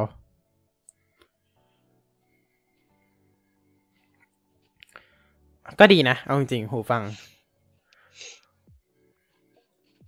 AirPods Pro 2ต้องมาแล้วหรือเปล่าต้องมาแล้วไม่ได้มามานานแล้วนะใช่รอแบบรอข่าวอยู่นะ AirPods Pro 2เนี่ยรอข่าวที่เงียบไปเลยAirPods 3ออกมาแล้วนะเงียบแบบเงียบไปเลยเงียบจริงๆคือเราเข้าใจไลน์อัพ AirPods นะก็คือ AirPods 2คือรุ่นต่ำสุด AirPods 3คือรุ่นกลางรุ่นอัปเกรดของ AirPods 2รุ่นก็คือรุ่นไม่มันเหมือนแบบมันทำจริงๆ Apple มันตั้งชื่อประหลาดๆเองนั่นแหละก็คือ2แล้วก็3ก็คือรุ่นกลาง3คือรุ่นกลางโปรก็คือรุ่นเกือบท็อปกับท็อปไม่ใช่สิรุ่นท็อปของอินเดียรุ่นท็อปของอินเดียแล้วก็จะมีรุ่นครอบหูก็คือ Max นั่นแหละจริงๆก็คือหาชื่ออื่นตั้งก็ได้แต่ถ้ารุ่นท็อปของไอ้ที่ครอบหูก็คือ Pro Max อ๋อไม่ใช่เดี๋ยวรุ่นเดี๋ยวเราจะมี AirPod Pro Max อีกเหรออ๋อเหมือนข่าวลือ14หรือเปล่า14 Max 14 Pro 14 Pro Max อ่ะเหรอ14นั่นแหละอ่ะรอดูกันละกันนะครับสำหรับ Galaxy เดี๋ยวไม่ใช่โอเคก็ประมาณนี้ละกันเนาะสำหรับ Samsung Galaxy เนาะวันนี้เราจบเร็วหน่อยละกันเนาะชั่วโมงครึ่งแล้วล่ะเอาพูดถึงตรงๆก็ชั่วโมงครึ่งละจบเร็วเท่ากับว่าจบปกติแล้วแหละจบแล้วก็เร็วใช่เพราะว่าเราเริ่มเร็วโอเคนะครับก็ขอบคุณทุกท่านนะครับที่เข้ามารับชมด้วยนะครับถ้ามีอะไรอยากพูดคุยอะไรกับเรานะครับสามารถคอมเมนต์ไปที่ช่องคอมเมนต์ทั้ง2ช่องได้เลยนะครับทั้ง IT Pizza แล้วก็ Tech Weekcast ได้เลยนะครับแต่การรับชมด้านหลังนะครับสามารถรับชมได้ผ่านทาง YouTube IT Pizza Tech Weekcast แล้วก็ทาง Apple Podcast แล้วก็ Spotify นะครับอย่าลืมฝากกดไลค์กดแชร์กดติดตามด้วยนะครับแล้วก็พบกับ Tech Weekcast ได้ใหม่ในอีก2สัปดาห์หน้านะครับวันที่28สิงหาคมนะครับพบกับพวกเราได้ใหม่อีกครั้งนึงครับสำหรับวันนี้ขอลาไปก่อนครับสวัสดีครับสวัสดีครับ